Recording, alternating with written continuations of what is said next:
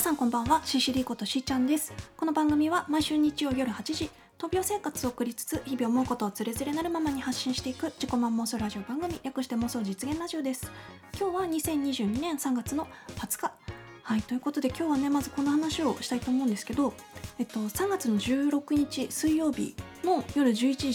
36分頃、えー福島県沖を震源とした震度6強の地震が起きましてえーまあ、福島県宮城県、えーあと関東の方とかね東京の方でも結構揺れたみたいであの、まあ、私が住んでる福島県もねもちろん大きく揺れたんですけどあの私の家の辺りもねやっぱ6強ぐらいあったみたいで怖かったですね。あの何回来てもやっぱ地震は怖いですよ。で、まあ、夜11時半過ぎだったんでその時はね私は自分の部屋にいてあのベッドに横になってたんですけど確かねイヤホンを耳に挿してあのアマプラかなんかでアニメ見てたんですよね。であの、まあ、最初ちょっと音周りの音が聞こえてなかったからちょっと気づくの遅かったんですけど自分の体がねなんか揺れてる感じするなと思ってあれ？と思ってイヤホン外したら部屋の本棚とかがね結構ガタガタしててああ地震だわって気づいてでそれまでこう横になってたんだけど体を起こしてでこう物とか落ちてこないかこうじーっと見ててで1回目の揺れがねどのぐらいだったかな1分ぐらい揺れてたと思うんですけど1分以上だったかなちょっとあんまり覚えてないんですけど、まあ、長めに揺れてたなっていう気はしました。で収まってでうちの母とかが「大丈夫?」みたいな。で様子聞きに来てくれて「あ大丈夫大丈夫」みたいな言ってたんですけどあの揺れが収まった2分後ぐらいにまた同じぐらい大きい揺れが来てでその2回目の揺れであの物落ちてきましたね。多分1回目の揺れでこう物がいろいろずれててそれが2回目でさらにずれて起こってきたっていう感じだと思うんですけどあの私の部屋の本棚からはですね本と CD と,、えー、と瓶に入ったハーバリウムっていうお花があるんですけどそのハーバリウムが倒れて落っこってきたりしましたね。で今の方にある、えっと、食器棚、えー食器棚っていうかグラスとかコーヒーカップとかが置いてある棚があるんですけどそこの中でコップが落っこってきて下に置いてあったコーヒーカップが割れるっていうことは起きてましたね。うん、でもその他物壊れるっていうのは特になく、まあ、家族もみんな怪我もなく無事だったのでもうそれがまず何よりだったなと思います。ということで今日はその辺りの話をね詳しくしていきたいと思います。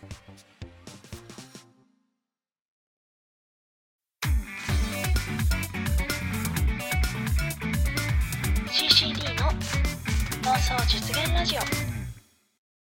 はいということで、まあえっと今回ね放送してるのは3月の20日日曜日ですけど今収録してるのはね、えっと19日土曜日なので今日までの時点でいろいろ分かってることとかあの、まあ、状況とかお話ししていきたいと思うんですが、まあ、まあ今日の新聞がね今手元にあるんですけど、えっと、夜間の被災備えが重要ということでそうなんですよね。最近大きい地震起きるの大体夜中だったりするので夜中っていうかまあ11時過ぎいや夜間の地震ってさまず停電とかになっちゃうと真っ暗だからあのこの間もそうでしたけどあの2回目の大きい地震が来た後すぐ停電になってであの私の部屋のベッドの近くにある棚にはですね懐中電灯常備してあるのでもうこれをすぐつけてこう部屋の中照らして物壊れてないかとかいろいろチェックしたんですけどあのこういう懐中電灯ねやっぱ一家に一台とは言わず一人一個ずつ持ってないといけないかなと思います。うちもあの母と父と私とそれぞれこういう懐中電灯は持ってるので、まあ、すぐこう周りを照らしてね状況確認とかはできたんですけど。であの、まあ、ちょっと新聞をねいろいろ読んでいきたいと思います、えーこの1年の主な地震などの発生時間ということでまず去年のね去年の今頃2021年の2月13日の午後11時7分。あれも怖かったですけどあの時は、えー、と福島宮城両県で最大震度6強、うん、だったね。で去年の10月7日午後10時41分埼玉県東京都で最大震度5強これも大きい地震ありましたね。でえっ、と今年に入ってからは1月の16日午前0時15分これはトンガ沖の大規模噴火の影響で、えー気象庁が鹿児島県の、えー奄美奄美群島トカラ列島と岩手県に津波警報太平洋沿岸ん？太平洋側沿岸に津波注意報。ああそうだったんだ。いやちょっとあんまり把握してなかったですねあれは。びっくりしましたけど。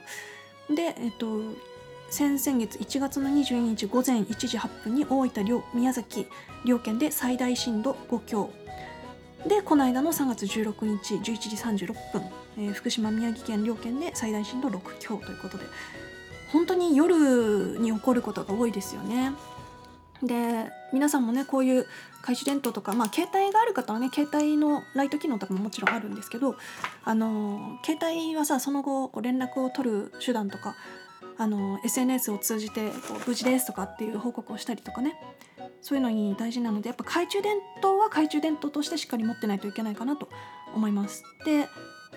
この間の状況の話なんですけどうちもその停電になっちゃったんでテレビは見れなくてで私最初は携帯のアベマアベマ t v でニュースを見てそのニュースの情報あニュースえっ、とまあそうねニュースの情報とかをいろいろ聞いてはいたんだけどそのうちやっぱ充電が心配になってきたんで、まあ、モバイルバッテリーはあったからちゃんとつないではいたんですけどあのラジオに切り替えて父が持ってるラジオをずっと流して今に3人でこ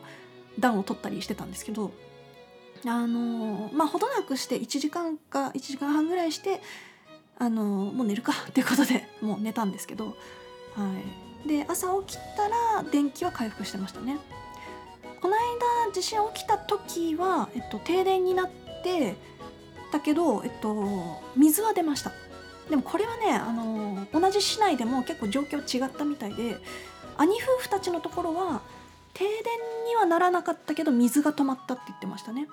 で姉が住んでるあたりは電気も大丈夫だし水も大丈夫だったっていう、まあ、本当に状況は違うんだなと思いました。ただ今現在ねこの3月19日土曜日になってる今現在でも水がまだ断水してるところっていうのが県内あるのでいや水が断水すると結構大変ですよね。こうお風呂だってもちろん入れないわけですし。であの地震の翌日と翌々日とさ冷たい雨と雪と降ってて今日あたりはもう大丈夫ですけど昨日はね一日、えー、と昨日金曜日ね3月18日金曜日は一日雨というか雨っていうか雪でしたね。雨予報だったんだけど雪じゃんっていう感じで。でこう水分を含んだ雪が降り積もって今日の朝なんかこう重そうな雪あの雪かきするっていうよりはあの車とかでこう走って溶けていくのを待つの方がいいんじゃないかなっていう感じの雪でしたね。であの被災してさそのお家の瓦屋根が落ちたとかあの壁が剥がれたとかっていうお宅もたくさんあると思うのでそういうのを直す前にねこのなんていうの雨冷たい雨とかが降っちゃっていやーこれはねなんかとどめを刺されるじゃないですけど結構気持ちがへこんでる方もたくさんいるんじゃないかな。ねえだってまたかって感じじゃないですか。あの去年の2月に起きたやつを直したら同じ場所が壊れましたっていうツイートとかも見かけたのでいやーしんどいよねもう立ち立ち直るのにもだいぶうんなんと声をかけたらいいのかわからないですけど、うん。いやこういう時にラジオやってるとさこう励ましの言葉とかをかなんかこう伝えたいんだけどでも言葉が出ないですね。何度同じことをこう繰り返すんだろうっていうこう新聞の記事とかにもね載ってますけど切ないわ。そのブルーシートとかで覆ったりとかっていう作業に追われているとかねそういう記事があります。でその他の新幹線ねあの先週ちょっとお話しした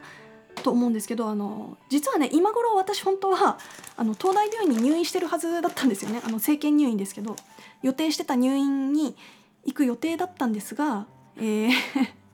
それこそあの地震が起きた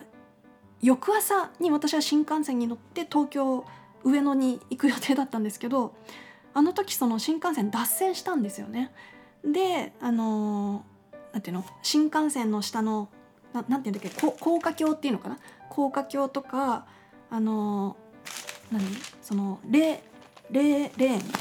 レーンっていうの？なんであのレールだねレール。レールも歪んでるし高架橋とかホームの土台とかもあのツイッターで画像見ましたけどこうめしゃってなっちゃってるとことかたくさんあってで今それの点検と復復旧っていうかのなんていうの？直す作業とかを頑張ってくれてると思うんですけどあの3月いっぱいはねあの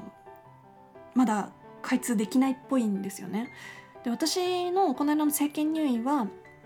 あの地震があった翌朝に病院にで連絡してこういう状況で新幹線が脱線しちゃって今日そっちに向かえないんですけどどうしたらいいですかっていう連絡したら折り返しでかかってきてで先生から、まあ、今回は延期ということにしましょうってであの一応4月にその延期した政権入院の予定をまた組んでもらったんだけど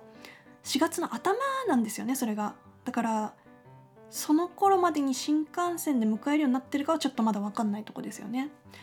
だから新幹線が無理なら多分高速バスとかそういうので向かうことになると思うんですけどいやインフラはね、まあ、新幹線もそうだけど、うん、水道電気ガスとかの復旧もねそれぞれの方たちが今すごく頑張ってくれてると思うので今現在も断水してるところもね早く復旧するといいなと思いますし私が住んでる辺りはだいぶ早めに復旧したんでねあの停電も翌朝には治ってたしよかったんですがあのー、こういう時だからこそこう人の優しさってすごくしみると思うので隣にいる人にねあの少しでもこう優しさを分けてあげられたらいいなとは思うんですがあちなみにうちはねあの夜中にその地震があった時に近所に住んでる一人で住んでるこう昔からよくしてもらってるおばさんがいるんですけどその人の様子を聞きに行ったりしてましたね。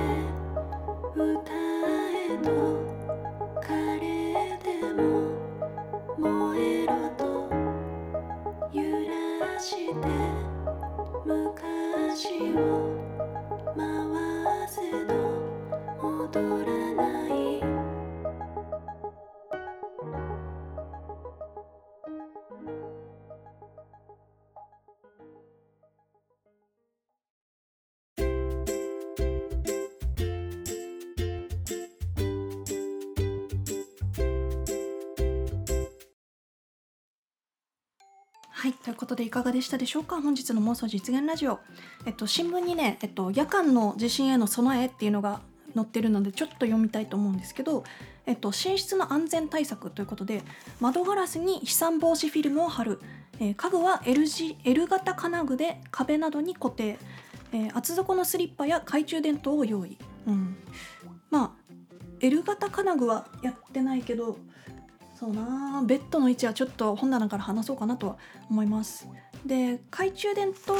あるしスリッパもいつも履いてるので足元にはありますね。ちなみにこの間の地震の時もね、えっと、最初は慌ててたんでスリッパも履かずにねこうバタバタこう部屋の中をねこうチェックしたりしてたんですけどあのすぐ靴下とスリッパと履いてあのまあガラスとか特になかったけどあのやっぱそういう危険はあるので皆さんもねあの地震が起きて夜の時にはもう厚手の靴下とスリッパはすぐ履いた方がいいかなと思います。あと発生時の身の守り方、えー枕や布団で頭や体を保護する、えー揺れが収まったらガラスの破片などに注意し避難ルートを確保そうそうそうあの地震が起きてる時に無理無理にこう移動しようとしてはいけないよっていうのを書いてありますね。あの地震の揺れが収まったら動き出すっていうお風呂に入ってる時とかもそれはそうみたいであのまあなんていうのドアが歪んで開かなくなったりしたら困るからまずとりあえずこう開けてで揺れが収まってから動き出すっていう風に書いてありましたね。あと避難する場合、えー暗いため転倒や側溝への転落に注意、えー停電時は懐中電灯を使い、えー広い道を通るということでそうですね。あのうちは別の場所に避難っていうことはなかったんですけど、ま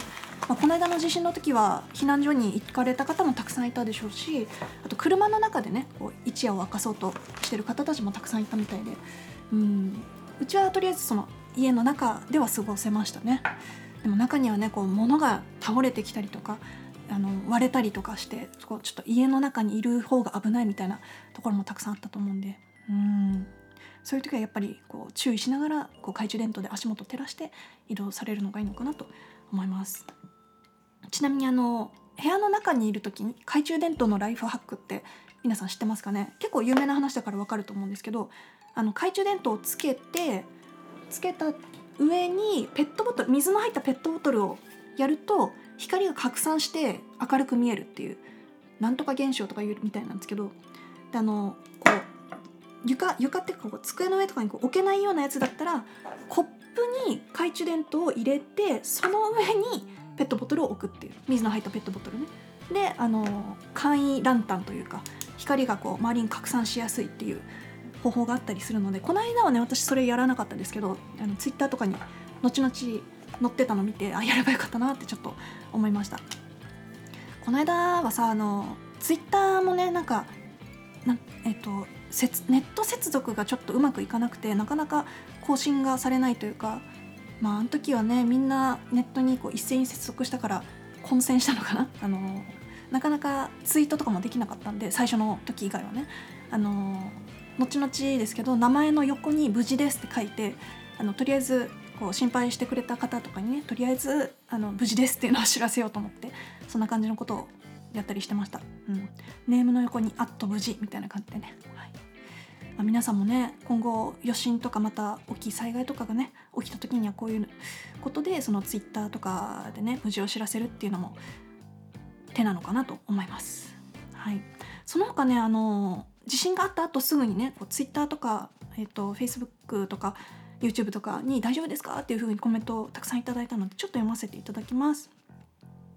えっと YouTube ネームココペリさんありがとうございます。えー地震大丈夫でしたか？震災から11年経っても震度6強の地震過去余震が起こることに今更ながら東日本大震災大震災の大きさを感じます。ということでいやー本当にねあれは余震だったのかな？去年の2月に福島で起きた大きい地震の時も最初はね東日本大震災の余震っては言われてたんですけどそのうちなんか余震って言っちゃうとちょっと何ていうのかな規模が小さいみたいな印象になっちゃうから余震って言葉を使わないようにするみたいなニュースでやってた気がするんですけど、まあ、でも今回のもねあの地球何何億年の歴史からすれば、ね、11年前のあの東日本大震災だってついこの間っちゃついこの間でしょうからね。なんか怖いのがその東北のさその宮城県沖岩手県沖福島県沖を震源とした地震が結構頻発してることですよね。いや日本自体はね災害大国とは言いますけど。そういえばそあのプチプラプチプラじゃなかった、えっと、プチライフハックで現金を持ってるっていうのも結構大事みたいですね。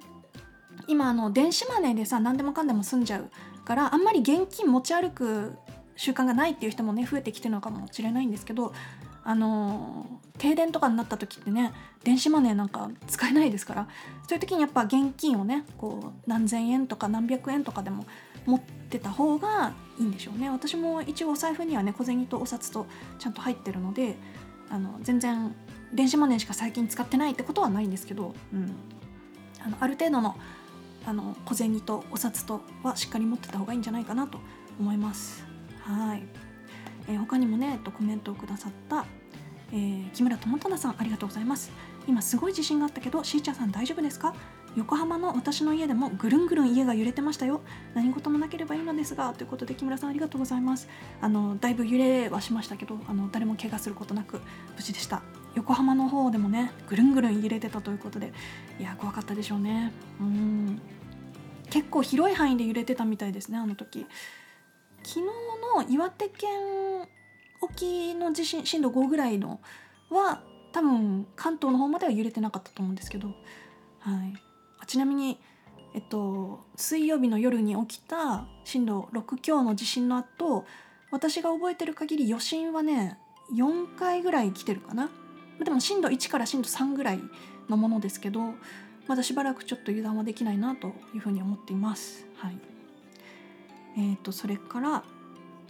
えっ、と、これは先週の放送にいただいたコメントですね。えー、紫式布団さんありがとうございます。数年前腹腔鏡手術で入院しました。手術の翌日は午前中は痛くて、痛くて立つのもやっとでした。しかし午後になると8階の病室から2階のコンビニまで階段で降りトースポを買って階段で登ることもできるまで回復し1日で8000歩その翌日は痛みをこらえて1万歩以上院内を散歩しました。たった1週間の入院なのにすごく散歩がしたかったということで紫式布団さんすごいですね。それはもう鉄人ですよ。あの腹腔鏡手術っていうことはこうお腹のところからねこう何箇所かこう穴を開けてそこからこう器具を入れてっていう手術だと思うんですけどお腹周りの手術ってもう翌日からどんどん動けって言われるらしいですね。うちの父もねあの大腸がんやったりとかあと胃の手術やったりとかしてるのであの何度かそういうお腹周りの手術やってるんですけどもう傷口がすごい痛いんだけどもう翌日からどんどん歩いてくださいっていう。もうずっと寝てたりしないでくださいって。なんでかっていうとそのお腹の手術ってその後こうずっと寝て寝てる状態でいたりすると癒着しちゃうんですってね。でそれが怖いからもうどんどん歩いてくださいって言われるらしくて。いやちょっと拷問ですよね。いやでも紫式太さんは本当に鉄人だ。8階から2階のコンビニまで階段で降り。しかも階段で登ることもできたんですね。1日8,000歩。術後だって1日でしょ？すごいわ本当に。いやでもあんまり無理しないでくださいね。はい。ということで他にもねえっとコメントハートギフトをくださったえ、うさぎのもかさん、ココペリさん、えー、ともたださん、えー、紫式布団さん、ぽいぽいさん、まなさん、皆さんありがとうございます。ということで、本日の妄想実現ラジオはここまで。また来週。バイバイ。